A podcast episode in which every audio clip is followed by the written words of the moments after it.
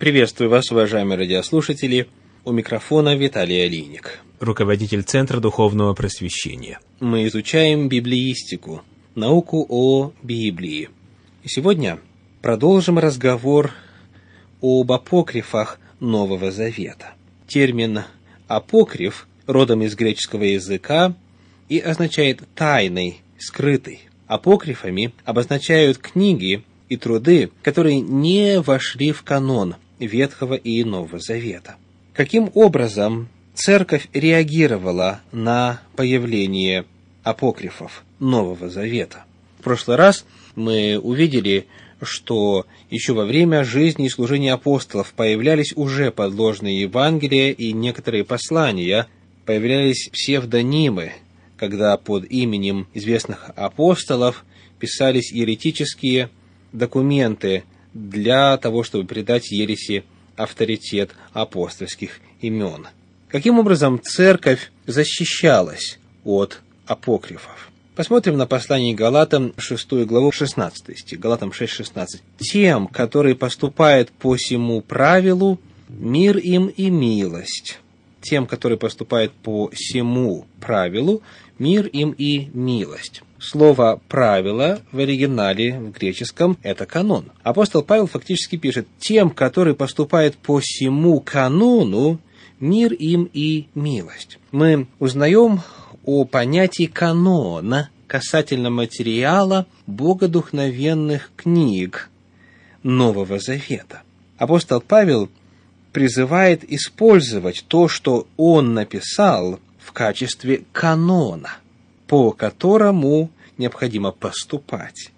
В книге Откровения в 22 главе, в стихах 18 и 19 говорится так. «И я также свидетельствую всякому слышащему слова пророчества книги сей. Если кто приложит что к ним, на того наложит Бог язвы, о которых написано в книге сей. И если кто отнимает что от слов книги пророчества сего, у того отнимет Бог участие в книге жизни, в святом граде и в том, что написано в книге сей». Мы видим таким образом очень ясный, отчетливый и строгий запрет на добавление или изъятие из этого богодухновенного труда. Таким образом, первым шагом, который предприняла церковь для того, чтобы защитить себя от апокрифов, для того, чтобы члены церкви не подпадали под негативное влияние псевдографов и подложных писаний – это создание канона, создание мерила. Таким образом, уже с самого начала – что засвидетельствовано в тексте самого Нового Завета, было понятие о каноне, было понятие о завершенном Бога откровении, которому нельзя ничего ни добавить, ни прибавить. В третьем послании апостола Иоанна мы находим упоминание о еще одном способе, который был использован ранее апостольской церковью для защиты от апокрифов. 3 Иоанна 1 глава, 12 стих.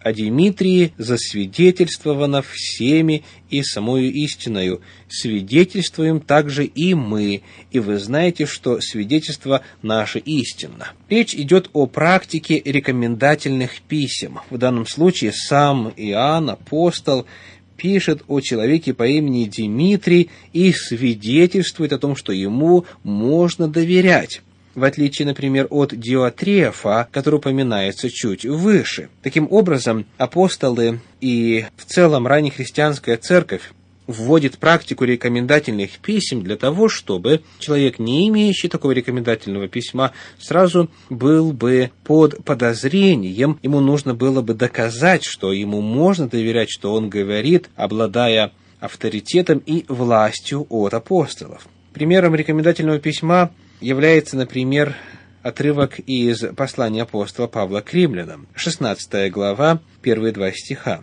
Римлянам 16 глава, первые два стиха. «Представляю вам Фиву, сестру нашу, диаконису церкви Кенхрейской. Примите ее для Господа, как прилично святым, и помогите ей, в чем она будет иметь нужду у вас, ибо и она была помощницей многим, и мне самому».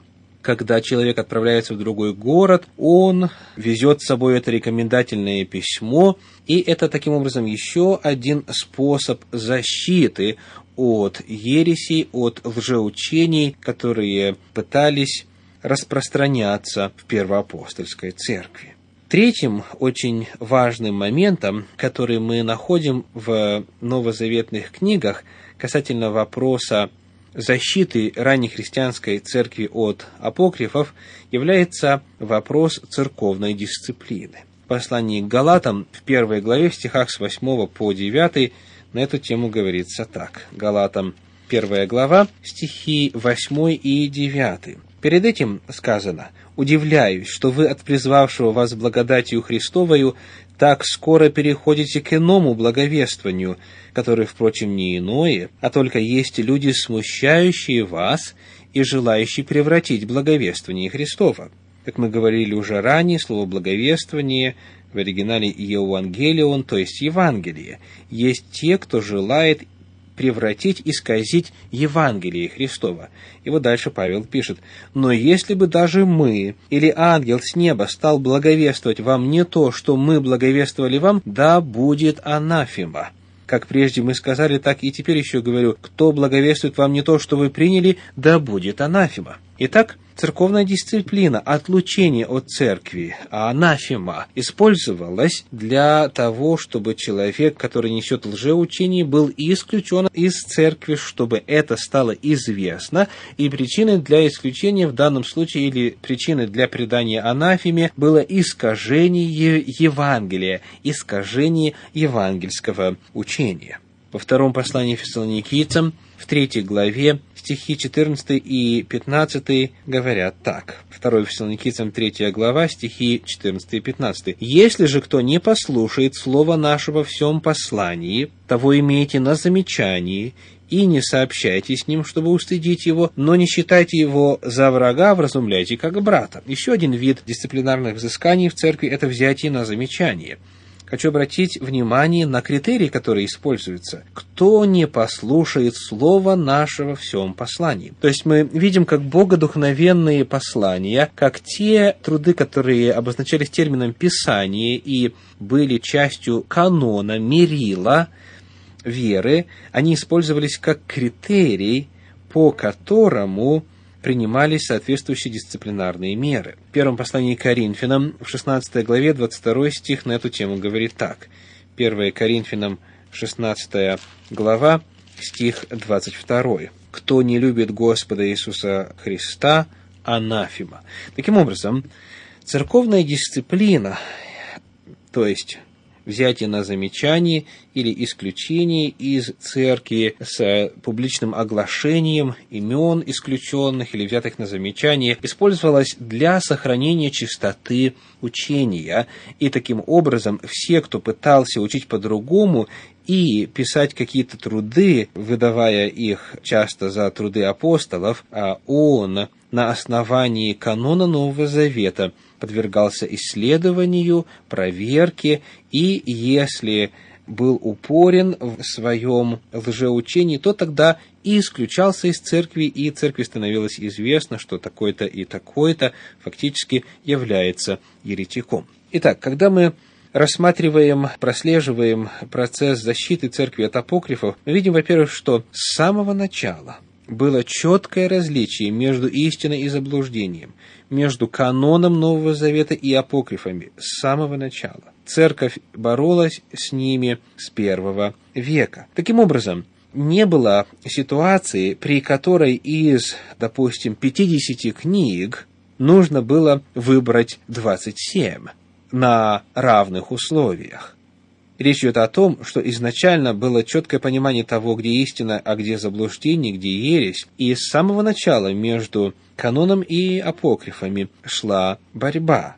То есть апостолы, которые обладали авторитетом благодаря служению с Иисусом Христом, те, кто был очевидцами слова и так далее, они с самого начала стояли на страже проникновения иных идей, которые не являлись частью богодухновенного материала от Господа. Посему, когда приходится слышать разговоры о том, что когда-то в каком-то четвертом веке, некоторые говорят еще позже и так далее, церковь вдруг как бы на пустом месте из огромного количества посланий и деяний и Евангелий избрала только угодные ей, эта точка зрения крайне необоснованно крайне ограничено, тенденциозно и ненаучно. Факты свидетельствуют об обратном. Как мы говорили ранее, первые списки и копии материала Нового Завета относятся к самому началу второго века. Таким образом, канон Нового Завета был утвержден,